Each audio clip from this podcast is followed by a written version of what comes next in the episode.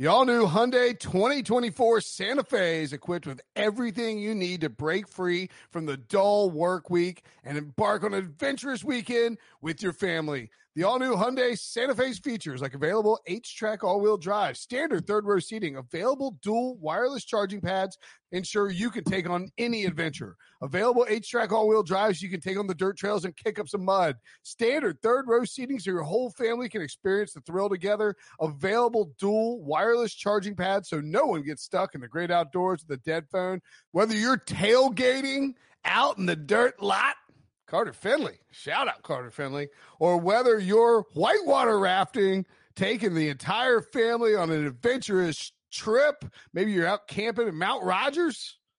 I used to go as a kid. Wish my parents had a Hyundai Santa Fe. The Hyundai Santa Fe is perfect for your family outing. Learn more about the all new Hyundai Santa Fe at HyundaiUSA.com. Call 562 314 4603 for complete details.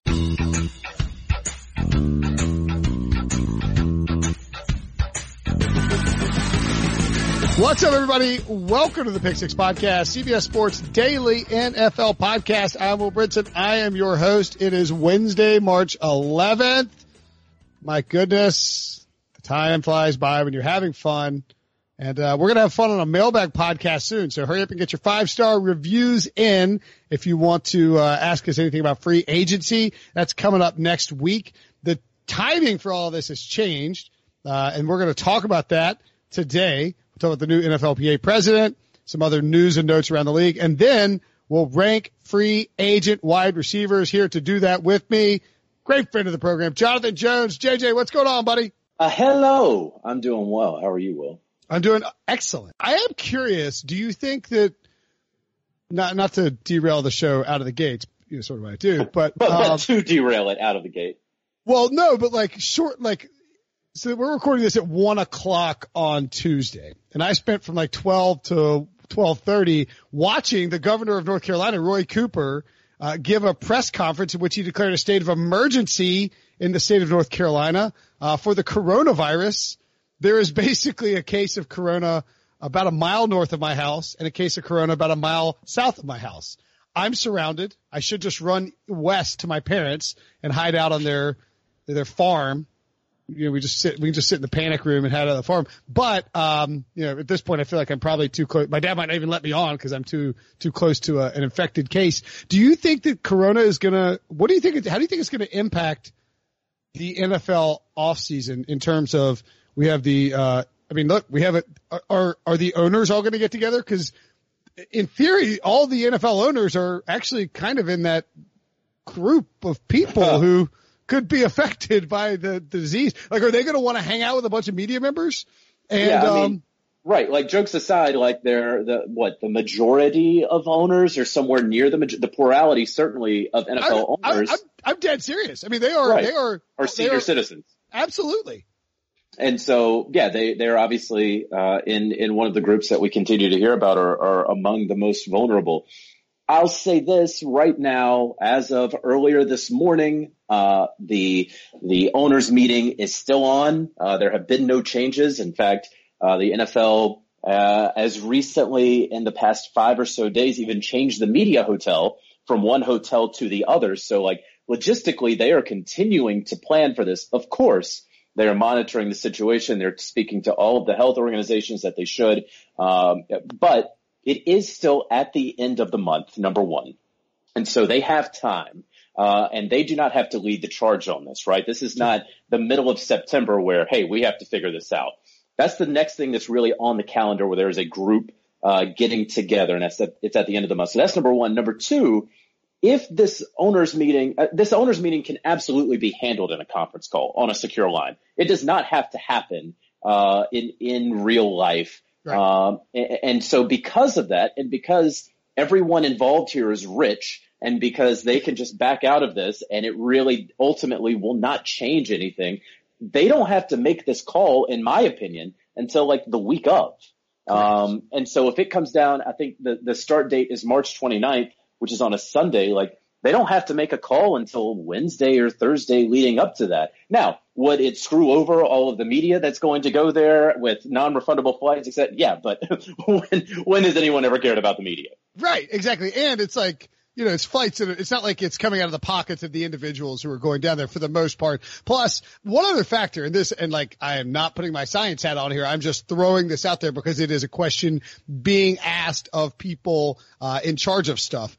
Is it possible that warmer weather could prevent coronavirus from spreading aggressively as in once it get, you know, like, cause that's typically what happens with the flu. You know, once you get into March, April and May, depending on where you live, flu season wraps up. Maybe if they're in Florida, if you're not was worried about it. But I, if I am a 70 year old, 70 year old billionaire, I am not going to a big conference with a bunch of people from all over the country voluntarily. In fact, yeah, I'm, no. I'm like, hey, listen, uh, we'll do this on the video teleconference. In fact, I might just fly my jet around until the coronavirus is gone. well, I, I appreciate the warmer weather thing, but like you're only there for what 72 hours, Right. and so like I don't know if it's just going to die. Uh, the virus is going to die because it's 72 degrees or, or, or more. You know, but then also, yeah, these owners are also extremely proud, right? There's a lot of pride involved here, and so I can't imagine that someone would would miss out on this and then publicly would be like, "No, I'm scared of getting that virus, but y'all can go do that." Like, I like they're going to force the NFL, who let's not forget, Roger Goodell works for the owners and not the other way around. And so they're all going to get together and let him know exactly what he needs to do. So I will not at all be surprised if this turns into just a teleconference. Um, but yeah, they don't have to make that call for another couple weeks. That's true. And same thing with the draft, not to belabor the point, but like if I was, a, if, all right, let's say you're Chase Young, right? And, uh, I actually don't know where Chase Young is from. I'm not going to blindly assume that he lives in Alabama. He is, uh, oh, he's from Maryland. Okay. So you're Chase Young or Ohio State. Why do you live in Alabama? Um, I don't know why I thought he went to Alabama. I don't know either. Yeah, top prospect, defensive player, probably Alabama. Um, anyway, he's from Maryland. Let's say you're Chase Young. You're Chase Young. Are you flying, or you're Joe Burrow, either one. Are you getting on an airplane right now and flying? And again, you don't have to make a decision right now, but just, you know, if you were doing it right now, would you fly to Las Vegas to be part of the NFL draft? Well, the NFL can't make these folks make this decision again. Once Hey, again, Jameis Winston skipped. He was the first overall pick. We knew it, and he skipped the draft for for no other reason than I don't want to be asked questions and be up on that stage, and my grandmother can't travel. You, you don't you don't have to again the draft is a fantastic thing. We're uh, you know i'm going to be there. We're going to be there. Cbs sports cbs sports hq i hope that it goes off without a hitch and all this is taken care of but like people don't have to gather for the nfl draft. This again can all be handled uh, with a select number of people in a room together. We do not need to bring thousands upon thousands of people. Now, would that be a huge hit to Vegas? Yes. Would uh, would it take away from the experiences of a Joe Burrow or a Chase Young who want to go do that? A hundred percent. But again, like this can have this is not the same as like uh, the NCAA tournament being played without fans in an arena. Like oh, you know that that is what really sucks is that fans are going are potentially going to be stripped of that um, of of that, and as well as the players. The, playing the games is completely different. But yeah, just these events, ah, ah it, it doesn't really matter. Yeah. Uh, and, and look, I don't, I'm not trying to make a scare out of it. I just think with the news that came out in North Carolina, there's 10 cases now, um, with the Ivy League canceling their tournament. And by the way, Roy Cooper's, he was like, would you go to a sporting event? He's like, yeah. I mean, like, he's like, yeah, I'm going. Like, it- he's like, I'm not in the, the, the case of people who should be concerned, but I think it, it is something just to keep on our radar for the next month, eh, month and change. I mean, Right. it's not, it's not that, I mean, like it's a few weeks, but it's not that long until the draft, until, uh, until the owners meetings. Um, okay. Let's, but it's, it's very short until free agency. It's going to start. Gosh, it's Wednesday, March 11th. It starts in one week, JJ. People, maybe- Allegedly. If they, don't, if they don't move it again, which I, I- they can't move it, there's no other place to move it. It has to start. Well, actually, let's, uh, Devo, sorry, we're gonna we're gonna veer and, and let's get the schedule. Let's get the the, the timing of this put down first because I think that's that is really important. So, because of the NFLPA vote, the timing of the franchise tag deadline has been moved to Monday at 4:30 p.m. So that's Monday, March 16th. Excuse me. Uh, yes, and then on Wednesday at 4 p.m. the new league year will begin. Since we're talking free agency, I just want people to know the the, the specifics of that. Um, I, I we we said this on HQ on Monday. You, me, and Pete Prisco were on there, and uh, I was trying not to you know call Pete out, but he was like, "Yeah, they might move the tag deadline to Saturday." It's like that, you can't move the deadline to Saturday. It has to be a business day. Everyone, how many of you been covering the league for thirty years? You think you can do the tag deadline on a Saturday? Um, the tag deadline will be now on Monday, um, which is huge. So the CBA vote is coming up is Saturday at midnight, which the CBA vote among players can because this is not a league office. This is not a league thing. This is the league has already said yes. And so now this is players. So when you say that about the franchise tag deadline, that does not apply to the CBA vote among the players. And all these players can simply just vote online. Right? And they most of them reportedly already have. Yes. And there was some buzz, I think, that players wanted to, I think Dan Graziano of ESPN reported that the players wanted to, some players wanted to change their votes and were being told, no, you cannot change your vote. You've already voted. I mean, that's, yeah, sure. Sure. That's, sort of how it works. That's, absolutely how it should work. And I think they were more inquiring about whether they could instead of, hey, I want to change my vote. Yes. Gotcha. Yeah. I mean, like, hey, the, like, the president's elected. You can't go back and change your vote. Okay. I mean, like, that's, that's in, in the case of JC Tretter. He was elected, um, the NFLPA president. So, sorry, I'm kind of this coronavirus thing's got me all worked up. It's intense yeah, around here. Yeah, I mean, if it were closing in on me like a ham sandwich, I'd be a little concerned too. I'm coming out of Charlotte, buddy.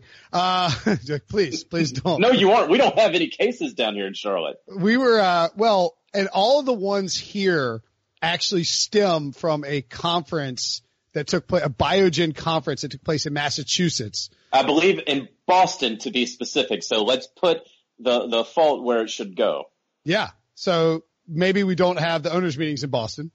Uh, maybe we don't do it at Gillette Stadium. Uh, but yeah, so, um, the, uh, the, de- sorry, my mother, it got me all worked up. My mother-in-law called in the middle of this emergency press conference and my wife was like, Oh my God. Oh my God. She's gonna be freaking out. And she was like, she just had no idea. She's like, got other stuff on her mind. We're like, Oh, cool. We dodged a bullet there. That's great. Um, now he's going to miss the corona. So the franchise tag deadline, the vote for the CBA will be 1159 PM on Saturday, March 12th. Is that right? Yes, it is. Yes. It is midnight Saturday. Midnight Saturday.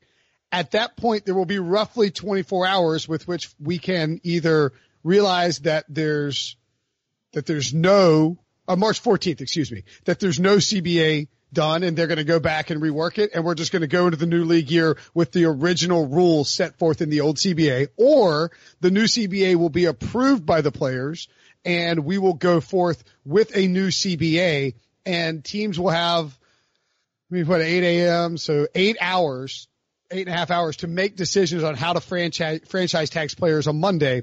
If the CBA, if the vote is no, they will have a franchise tag and a transition tag. If the vote is yes, they will just have a franchise tag. I think I got that all right. And then That's at 4 p- and then at 4 p.m. on Wednesday, the new league year will open and in between that will be tampering. But this, JJ, this could set up to be the wildest 48 hours we've seen maybe since 2011 just except maybe when they first instituted the the tampering period just because the tag you're going to have people legally tampering at the same time as teams are maneuvering to put tags in place, which is very interesting for a team like, or not. Well, no, no, no, no, because the, the tag, so here's the timeline is that it, it gets voted on Saturday at midnight.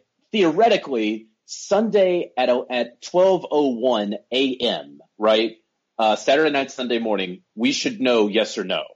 And so then you have all of Sunday and then you have until the the second before noon on Monday to tag your players. Oh, so noon is the tag deadline on Monday. Correct. Noon is okay. the tag deadline on Monday. Eleven fifty nine fifty nine is okay. the tag deadline on Monday. And then as soon as the clock strikes noon, that you can no longer tag anyone and uh, legal tampering begins. And so you have one second, less than a second between the tag deadline and the legal tampering window. So okay. there will not that those two things. So there's no actual crossover. Okay, okay. No, okay. there is no crossover, but you do have what is that? 36 hours to make the decision.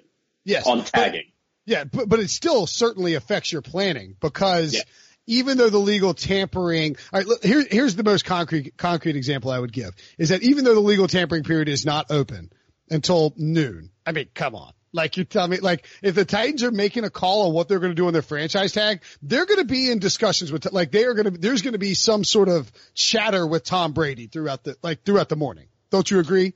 Well, yeah, legally, um, I, I would think if I'm the Titans, if I'm Jon Robinson and the rest of the Titans brass, I am getting as much sleep as I can Saturday afternoon because I am probably not going to be able to get a, a 30 minute nap in from midnight Saturday through, I mean, probably the next several days. Yeah. Um, and because yes, right now they have three guys that they would potentially like to apply two tags to. And it is possible that they will only have one tag uh, available to them and they will have 36 hours to decide who that goes to and how that's going to work out for their math and calculus while hoping to have some sort of back channel dialogue with a Tom Brady uh, before the legal tampering window opens up, or at least have some idea of it. Because the last thing you want to do is be caught with your pants down, like in 2012 when when Peyton Manning did his free agency tour. And so many teams, and I've, I've said this until I was blue in the face, but so many teams put their eggs into the Peyton Manning basket. The Arizona Cardinals put their eggs into the Peyton Manning basket. They had Dude, to extend Kevin tons Of, tons of guys got fired because of that, because right. they missed. Yeah. Right. Mark Sanchez got extended because the Jets were in it earlier and then they, they ended up having to, you can go back and the, the, the effects of that one singular decision had wide ranging impacts for years to come. And that's what's absolutely going to happen with the Tennessee Titans. I have reported, uh, it was out at the combine that like, ooh, they're going to, the Titans are going to work to get a long-term deal done with Ryan Tannehill quickly. And first of all, that didn't make any sense on a common sense level. But then number two, my reporting had said that they're not, they're going to wait until the, as late as they can to apply the tag if they want to apply the tag because they are very legitimately into Tom Brady sweepstakes. Yeah. And, and so look, you, a team like the Colts may say, you know what? We want to be in on Peyton. I mean, I skip on Peyton on, uh, on, on Tom Brady, but you know, we got this option with Philip Rivers here. We don't have to worry about burning a bridge. We don't have to worry about losing out on else on somebody else, you know, or, or maybe Teddy right. Bridgewater, whoever it is. Um, and, and so in, in, that sense, teams are going to be working fast and furious behind the scenes to try and gauge what the sense for Tom Brady and these other quarterbacks will be. Like if you're the Chargers, you've got a little wiggle room because you have Tyrod Taylor on, on, under contract. You know you can dig into the draft. You know there's some secondary options out there. But for a team like the Titans that doesn't know and won't know probably until midnight, the, the, the, until the until the clock strikes Sunday, whether or not they have one or two tags. Uh, it's going to be a very hairy couple of hours, and the same applies to the Dallas Cowboys. You know they have. Um, they will have, and you know, from Sunday, Sunday at midnight when Sunday right. starts until Monday at noon Eastern to decide if they want to apply the franchise tag to Dak Prescott or if they have multiple tags and they want to use one on Amari Cooper, et cetera, et cetera, which probably explains why they've ramped up their discussions with Dak Prescott. I, I would, I would, I would sense that that's a sign too JJ, that we could be heading towards a yes vote. Well, and so I, I, think before your coronavirus mind kind of went into multiple different directions, Will, I think that we were going to talk about the J.C. Tretter vote uh, at, as the NFLPA president and how that could signal more than not that this is trending to a yes vote. J.C. Tretter uh, has come out. He has not publicly made a stance on this. He's kind of a public centrist, but there's some murmurs that he is a yes vote on this, and that would be buttressed, buttressed by the fact that Michael Thomas, uh, the Giants representative who was backed by Russell Okung, uh, Richard Sherman, some other very prominent no votes of the CBA, that J.C. Tretter gets this nomination. And so uh, while we have all kind of felt that this is going to be a yes vote because of so many minimum salary guys and how that is the majority of the NFL, et cetera, et cetera, this kind of adds uh, another element to that that would make us believe, okay, yes. And then also that the NFL has been playing ball with the PA in terms of, hey, we'll let you extend your deadline because we ultimately think that this is going to be good for everyone, quote unquote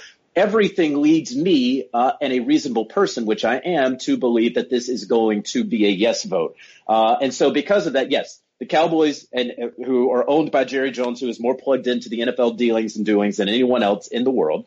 Um, he, uh, they very clearly believe, I, I believe that they will only have one tag available to them.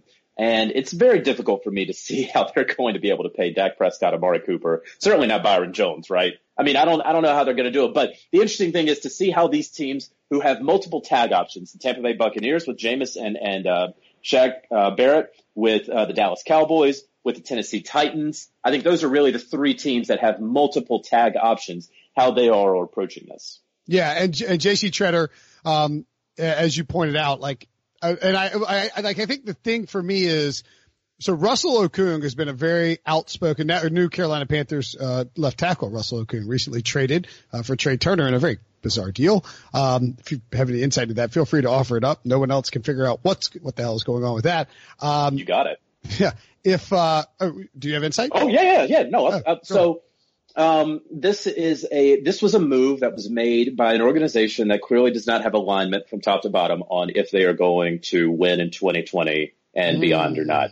This was also a move that was made by uh, a general manager in Marty Hurney who clearly values uh, the left tackle uh, over uh, the guard who play whose play had declined over the past two years. No doubt at all about that. He went to five Pro Bowls, but uh, the Trai Turner of 2019 was not the Trai Turner of 2017. Um, and then uh, finally, I do think that there was. Um, uh, I'm not entirely sure that Matt Rhule was ever in love with Trai Turner. Mm. Um, and this is clearly a move. When you make a move like this, I think it does have to be signed off on by uh, the head coach that you gave a seven year contract to, that you're getting uh, rid yeah. of the young Pro Bowl talent. This is a move that has to be signed off on by Matt Rhule. And I don't think that you sign off on this if you're Matt Rhule, having met Trai Turner maybe once or twice, unless you feel a certain way about, uh, Trai Turner. So all of those reasons are why. That doesn't necessarily have to make sense. Uh, you can disagree with that if you're a football fan, especially if you're a Panther fan, and I understand, but that's, that's the reasoning. Okay, that makes sense. So anyway, Russell Okung, new Panther, is one of the guys who is up for election for NFLPA president. He has been an outspoken critic of the new CBA. Um, he, but he, I think he withdrew his name from the, the, uh, the, from the running, right? Did. Or did he, he withdrew his name from the running. And so JC Tretter elected to be the next uh, president of the NFLPA following Eric Winston. I think we would both agree that Russell Okung withdrawing his name and JC Tretter winning is a p- potential sign that this deal will get voted, that the yes vote will come through. Because if it looked like the no vote was going to come in, like it doesn't make any sense for Russell Okung to be the NFLPA president in a year beginning with a, a new CBA. Like that, that, everyone just voted yes to that he was vehemently opposed, right? Like, right. like it, it wouldn't make any sense for him to carry on and to try to win that election if he thought he was going to be like you're not, you know what I mean? Like you're not. Well, and he also kind of had the, the Hail Mary uh, suit against the PA saying that they were negotiating in bad faith, and that came a day before. Of course, he removed his name from consideration as you or as NFLPA president, and then put the weight of his support behind Michael Thomas, and so that that he one uh, kind of had what could be uh, viewed as a last ditch effort to to throw a wrench into this that that ultimately did not work out uh, on Monday. That he removed himself from president on Tuesday. That the guy that he supported did not win on Tuesday. That a guy who is at least, at the very least, a centrist and probably a yes vote did get voted in by a, a majority of the player reps. Would all of those things would indicate, um, or I'm not going to say it indicates a yes vote, but it it makes you lean more likely than not to a yes vote. Yes, I, I would. I think the signs are leaning towards a yes vote. So if that happens, that's the schedule. Free agency, regardless of, of, of yes or no vote, is going to start March 16th. Is that right? I keep getting my dates messed up. March 16th at 4 p.m. Um, and uh, and and the insanity will begin. Is it 18th? Is it the 18th? It's the 18th. It's the 18th. March 18th. Legal, Legal okay. tampering is noon on the 16th. Free agency begins in earnest Wednesday, 4 p.m. Eastern on the 18th. See, this is what happens when you record a podcast the day before and you're trying to do this, like you're adding seven. You're like, that doesn't make sense. It's going right. to, you know, I'm like, I'm like doing math in my head. So yes, 14th CBA vote, 16th franchise tag window at noon, 18th NFL year begins at 4 p.m. and free agency is open. And in between the 16th and the 18th, we have legal tampering. Uh, Marshall Yanda retiring. Ooh, eight Pro Bowls, two-time first team All-Pro, five-time second team All-Pro, 166 career starts. I have two questions for you, JJ. One, is Marshall Yanda a Hall of Famer? And two, are the Ravens sort of screwed right now? Uh, number one, yes, he is a Hall of Famer. First ballot, I probably not just because I see the glut of fantastic uh, offensive lineman, interior, and it's, uh, it's, tackles. It's, it's, probably all about timing for first ballot. He could, if he could easily be a first ballot Hall of Famer if he's like the top, you know what I mean? Like if he's the top, it, it depends, like it depends on when these quarterbacks retire and, and who's left sitting out there. It, it does, but then also like it, it, it also depends, like Troy Polamalu was the only obvious first ballot Hall of Famer as a first timer this past year, right? Yeah. And then it was all kind of viewed as, okay, let's get these other guys in. Let's take care of them. And so I don't know if Marshall Yanda, again, being an interior offensive lineman, if there's, if there's really ever going to be the opportunity to, to be a first ballot Hall of Famer, uh, in this era of football with all of the numbers that are, that are going to be coming out. Um, so that's number one, but he does deserve his place in Canton and hopefully he does not have to wait too long. Um, and then as far as if the Ravens are screwed or not, according to my sources, uh, they all knew throughout the entire 2019 season that it was very, very possible that this was Marshall Yanda's last ride. So you would have to assume that the Ravens, led by Eric DeCosta, with Ozzie Newsome still in that front office, that they clearly were planning some sort of contingency for what happened today. I was further told uh, recently uh, by by a source that uh, that the Ravens knew for sure shortly after the Super Bowl. Mm. And so this was not news to them today, uh, even though the news finally came out. This was, has, has, long been expected, but they at least have known for certain um, for a, a number of weeks, several weeks. And so, yes, the plans, the, the wheels have been in motion. What they're going to do, I'm not entirely sure about, but they were not caught off guard by any means by this announcement. Uh, additionally, the Hall of Fame game, August 6th will feature the Steelers and the Cowboys. What a matchup. Of course, Jimmy John, uh, Jimmy Johnson and Bill Cowher, our colleague, uh, will be going in as the, you know, former Steelers coach, former Cowboys coach. And Troy Polamalu, who you mentioned, first ballot Hall of Famer, all-time great Steelers player, will be in that class. Can, I mean, can you imagine a better matchup for ratings and drawing people, uh, to Canton in August than this, uh, the Steel City Dallas, you know, America's team matchup? Uh, I cannot. It's going to be uh, a lot of fun from a. Uh, if you're going to be in Canton, I think that's going to be really fantastic. If you're going to watch it, I'm very sorry. Uh, I was I was there physically last year. Um, I could not have been more bored in the press box. and uh, really, it's going to start that game probably with a Cooper Rush versus Mason Rudolph. Yes, it is. Uh, and it's only going to get worse from there. Yes, and Dak. I mean, Dak Prescott may not even have a contract at that point. He might. He might not. He might be holding out. There could be tons of Dak business. Yeah, I don't think you're going to see. Yeah. Um, I don't think you're going to see uh, any Dak Prescott or uh, any Ben Roethlisberger. The Panthers brought back Kyle Allen on a one-year deal. do you think there's a chance that the Panthers sign Philip Walker? From the uh, Houston Roughnecks of the XFL? Um, he played it. Not... He played it. Uh, played at Temple, right? He did play at Temple. Yeah, he played at Temple under Matt Rhule, I believe. I know. I, yeah, yeah. I didn't watch a ton of XFL this past week, but the times I did see him, he had one interception. One of his first passes, which was terribly underthrown, should have been yeah. picked, uh, was dropped. I think he threw a pick shortly thereafter. Um, I don't know what they're going to do uh, with that position at this point uh, with re-signing Kyle Allen, which I understand why, and it's honestly there. There's no reason not to, um, and that doesn't mean that he's even going to be on the roster come uh, September sure. 10th.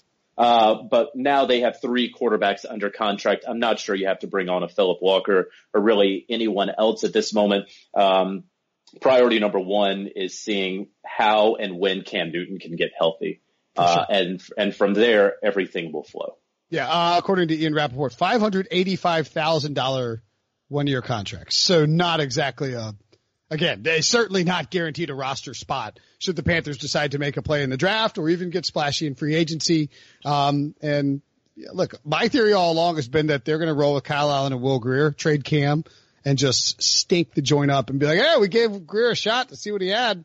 Uh, one more notable piece of news: Christian Kirksey released by the Browns. Bit of a surprise. He missed a uh, a bunch of time last year due to being on injured reserve. Uh, but he was a, he's been a really good player for them at various points of his career. Was on the the Browns for the last six years. Of course, they have a new uh, new coaching staff, new front office, so maybe not an entirely uh, huge surprise, especially if they don't believe he's healthy. And then they had uh, Mack Wilson come in as a 2019 draft pick. Any thoughts on Christian Kirksey?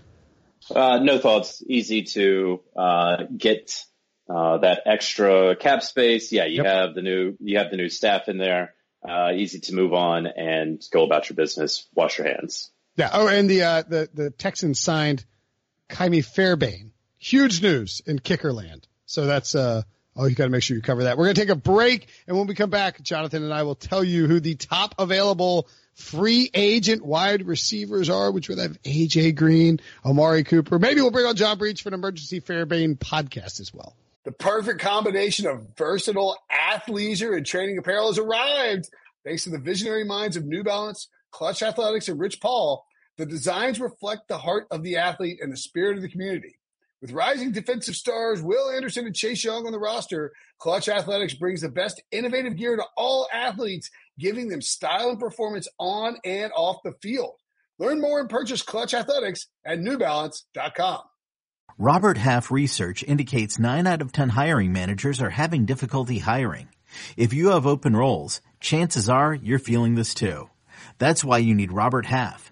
Our specialized recruiting professionals engage with our proprietary AI to connect businesses of all sizes with highly skilled talent in finance and accounting, technology, marketing and creative, legal, and administrative and customer support. At Robert Half, we know talent. Visit roberthalf.com today. Free agency starting soon. We mentioned earlier in the show, March 18th, 4 p.m. teams can actually announce signings or proceed with signings. And the wide receiver class is fascinating, JJ, because I, I think mostly because it sort of matches up with the draft class. This is a loaded wide receiver draft class. I mean, studs and studs and studs nobody that's like necessary. I, I like I tend to think CeeDee Lamb and Jerry Jeudy can be.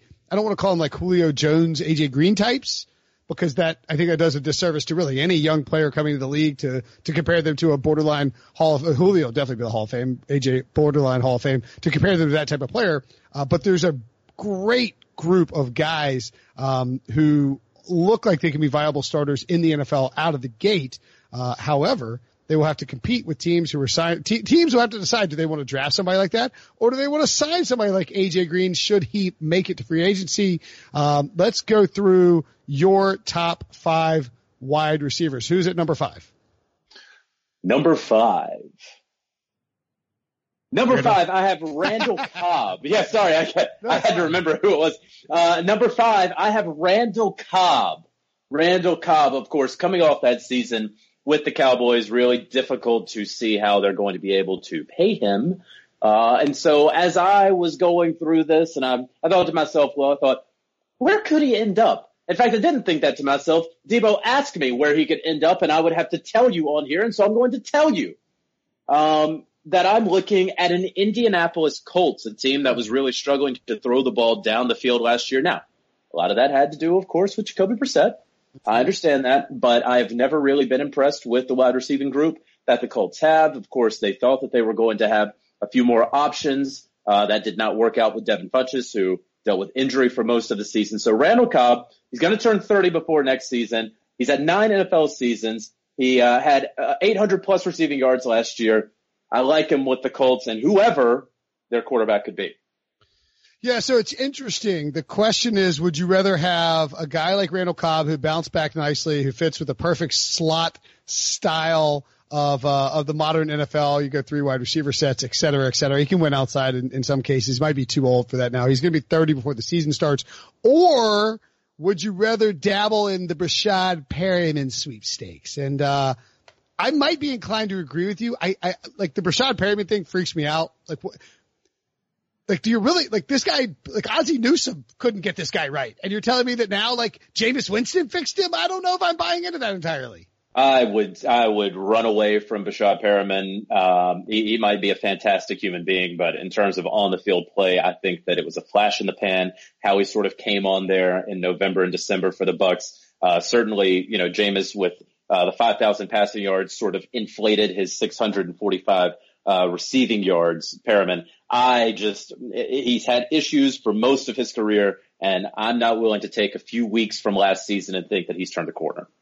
I kind of tend to agree with you. I wouldn't be opposed to like a one year, not too pricey deal with Breshad Perriman, but I would not want to make some big free agency splash on that guy, uh, given what's out there. It is interesting too that this class offers a lot of slot options like Geronimo Allison is there, Nelson Agholor, uh, Phillip Dorsett, um, you can, uh, you know, Devin Funchess maybe didn't make the cut for you, JJ. No surprise there. He's more of a tight end, not a slot guy. Um, but then, uh, also Demarcus Robinson, who was very effective in Kansas City system. I think there's a lot of speed slot guys out there. So if I were, if I were a general manager, what I would do is probably let the top of the market you know, do their own thing because I don't want to overpay for top of the market.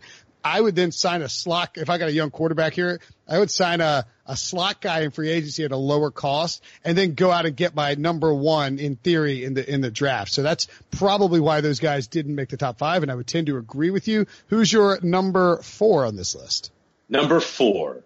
I have Robbie Anderson. Mm, coming off, demon. Love him. Love him. Coming off that season with the New York Jets. Uh, my best fit for him is the New York Jets. Uh, because gosh, they really, if they lose him, I don't know what they're going to do at the receiver position. They absolutely have to upgrade even by keeping him. They need to upgrade. I know they got to upgrade that offensive line as well, but 779 receiving yards last season. Uh, he'll be 27 this upcoming year. If enough teams and, and if the Jets want to mess around with this, if Joe Douglas wants to mess around with this, and I know he has been uh, in conversations with uh, with Robbie Anderson's representation, if some teams get involved here and this isn't taken care of, uh, you know, at the very start of the legal tampering window or before, the price could go up on Robbie Anderson because of his age, because of his speed, because of what he did last season. And then you can start approaching 14, 15 million dollars per year. I think the Jets absolutely have to knock this out early. And if they mess this up in some way, if they decide not to bring him back, I'm looking at a place that he could go to. I'm looking at the Philadelphia Eagles, who Ooh. obviously could always use uh, an upgrade there. Um, I, would be interested to see. There may be some overlap there, but the Eagles obviously need help at wide receiver. But I hope Robbie Anderson's back with the Jets. I don't. I, yeah, I, I, I kind of like that idea, and I do think there's a little bit of like I don't want to say DeSean Jackson to his game. That's an insult to DeSean Jackson. No one's as fast as DeSean Jackson. Right. But Robbie Anderson could be more of a he's he's more of a like he's a bigger body type of guy, but who also possesses that deep speed that might be complementary for the other pieces that the Eagles have. So I don't hate that idea. Even though I don't know if Howie Roseman takes a deep dive in free agency, but he's got cash to burn, so maybe it happens. A man. Oh, you know what? I was going to ask you your number three is, and then I started to say it. Emmanuel Sanders is your third wideout. He is my third wideout, and it's really just because of age. He's going to turn 33. Where do I have him? He obviously is not going to be in San Francisco. I initially told Debo the Carolina Panthers, and I said the Carolina Panthers because I'm not entirely sure the Panthers are convinced. I know Steve Smith is not convinced that they have a number one wide receiver. They have DJ Moore. They have Curtis Samuel. You hope that DJ Moore is going to be that. But what they seem to be lacking is that fantastic veteran presence in there. And after I spent a lot of time, Will, in the month of January with the San Francisco 49ers covering their postseason games, what I learned from a Deebo Samuel, from a Kendrick Bourne was just how much Emmanuel Sanders meant to those guys, those, that young group of players coming up and how they were able to really improve their game early in their career after the trade for Emmanuel Sanders that San Francisco did. So I look at a team like the Carolina Panthers and I say, oh, those young guys could really benefit from a guy like Emmanuel Sanders. However, Emmanuel Sanders is kind of like Andre Iguodala in, in that like he only should and probably only wants to play for a championship contender, right? he's been, he's been with the Broncos, just went to another Super Bowl. And so we're talking about contenders. We're talking about teams that need wide receivers. Mm. Oh, the New England Patriots, yeah. as they are trying to retain Tom Brady. That would be a fantastic gift to Tom Brady if Robert Kraft and Bill Belichick said, hey, we got you Emmanuel Sanders and we got you this two or three year contract to finally finish your career in New England. What you say, Tommy? No, I, that's a great call. I think if you're the Patriots, and this is the delicate line that they have to sort of walk with Tom Brady, is can you go out into the mar like once we get to that noon at noon at uh to eleven fifty nine fifty nine on Monday, can the Patriots manage in the span of about uh let's see 12 36 hours at 30 yeah to say let's say 48 hours so 52 hours is probably right. In 52 hours, can they manage to tamper their way into landing somebody like Emmanuel Sanders, somebody like Hunter Henry, and then successfully like at, get convince Tom Brady to return if that's what they ultimately want their plan to be. And if it is, I think that could be, you know, I mean, like that's that's certainly a blueprint to having Tom Brady back in New England. But I think you are going to have to get guys. You got to just beef up the receiving core for him if you want him to come back. In my opinion. All right, the last two guys in this list, I think, are going to be the same for everybody. You could flip them if you wanted to, uh, depending on your opinion of home and away splits for one guy and and age for the other guy. Uh, number two guy though, AJ Green, and number one guy Amari Cooper. I'd be. I mean, these are there, first of all, there's a chance neither guy makes it to free agency. Amari Cooper could get transition franchise tagged or transition tagged, depending on the CBA, depending on what happens with Dak Prescott's contract. AJ Green, it does sound like the Bengals will franchise tag him, but if he throws a fit and says he's going to refuse to play for him, then maybe that doesn't happen. Uh, what led you to stack these guys in this particular way, JJ? Yeah, so I have AJ Green uh, at number two only because of age and injury concerns that uh, he has missed something like 24 of the past 25 games that the Bengals have played due to injury. Uh, so that is my issue with him. Amari Cooper, uh, last we saw him was not getting the ball thrown as much his way as he should have, uh, certainly against the Philadelphia Eagles. Um, I, I, thought that, uh, he, he still has it. Obviously he's young uh, much younger than AJ Green, who I believe is uh, turning 32 this year. Amari Cooper is currently 25. He will be 26 before the start of the season. So um, if AJ Green were healthy, he would be my number one with a bullet, no doubt about it. I'm concerned about his health. And then, uh, so in terms of fits, right? Uh, we believe that AJ Green is going to be with the Bengals. They will extend the franchise tag. Uh, if they do not, then I think that we can reignite the does Joe Burrow want to go to Cincinnati rumors? Um, and so just for the sake of argument, I threw the Raiders in there as a hmm. potential mm. landing spot for AJ Green. But of course, I'm not putting too much effort into AJ Green out to one of the 31 other teams. He's going to Cincinnati. Um, as far as Amari Cooper, um, I have no idea how the San Francisco 49ers would do it in terms of contract and money. Uh, but I have Cooper going to the 49ers. Uh, if he does not end up with the Cowboys, but again, they're, the Cowboys should do everything that they can to keep Amari Cooper. They traded a first round pick for him. It made a lot of sense. Uh, not, not immediately when they made the, the trade for him, right? And I'll raise my hand and I absolutely said, oh no, no I, I, I ripped it apart. It's like you're yeah. you're idiots. Why did you trade for Amari Cooper? I will actually, and then I flipped and said the Cowboys did the smart thing and traded for Amari Cooper. And I actually I may have I may have ripped everybody on both sides of this deal at one various point. And I'm going to go back to ripping the Cowboys and they let him walk after trading a first round pick for him.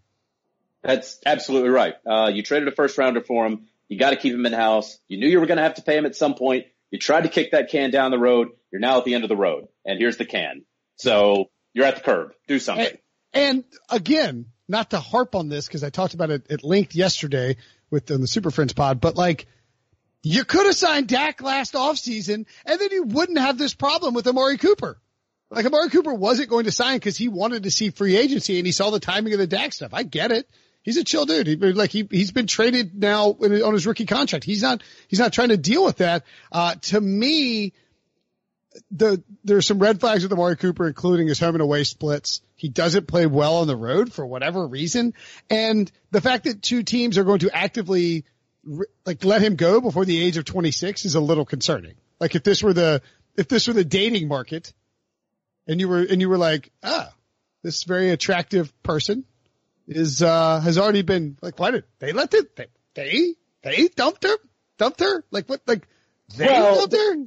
Yeah, but I mean, one was one was the Raiders. Yeah, and then the other, if this happens again, I think we would all understand that the Cowboys had some sort of cap issue where they just could not get uh, creative enough. Uh, as our colleague and pal Jason La Canfora has pointed out, Uh, it's cash, not cap. And so I'm not going to say they don't have the cash to do it. They do have cap issues that they clearly do not want to get creative enough to necessarily figure out. I was also told back, uh, I was told recently that back in September when they did offer Dak Prescott that deal that was reportedly an average of $33 million per year, that it was sort of a take it or leave it, that there was very little wiggle room involved, that the structure of that deal uh, was not very advantageous to a young quarterback. And so, um, you know, the Cowboys multiple times, in my opinion, and in, in the opinion of a lot of people, have shot themselves in the foot. You yep. cannot screw up the franchise quarterback. You clearly got him. You got him on a on a cost controlled deal, cheaper than than anyone else for three years. You gotta pay him. And you, by the way, you didn't win uh, didn't win anything big in those three years where you had him, or four years where you had him for Dak's case. I like the 49ers call. I think that's a sneaky landing spot for Amari Cooper when we see, when you look at what Kyle Shanahan's done with true like A1 alpha wide receivers they put up monster numbers. You saw it with Julio. You've seen it elsewhere. Pierre Garcon even in Washington. So I dig that call. My tight end rankings, just my top three. Um, I don't know. Help me break the tie here because I'm sort of twisted up in a knot between Jacob Hollister, Blake Jarwin, and Tyler Eifert. Those would be the two guys that would vie for the number three spot here.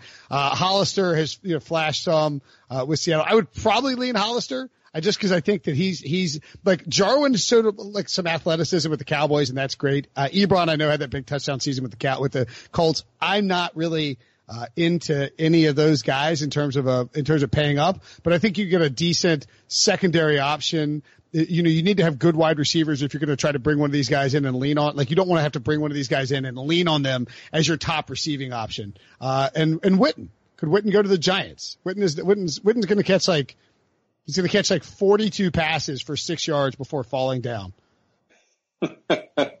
I like Hollister on at number three among those guys. All right, I would I would agree with that too. And then uh, look, I'm uh, I'm not opposed to Austin Hooper at number one, but I'm going to put Austin Hooper at number two. I think he's a little. I think he's a little less complete than Hunter Henry in terms of what he can do. And to me, if I'm signing a free agent who either played with the Los Angeles Chargers or played with the Washington Redskins, I'm not looking at it as those guys are injury prone. I'm looking at it as those guys have been working with medical staffs that apparently can't keep people healthy. And if they come here, they're going to play 16 games and we're going to be in good shape. Um, Henry for me is the number one here. I like Hooper a lot. I think he's a really good receiving tight end. I don't necessarily think he's going to, you're going to put him in line quite as much. Henry, I just think is it can be a red zone monster and just a prototypical modern tight end, but just has to play 16 games. And I think maybe Henry more than Hooper, you can make the focal point of the offense.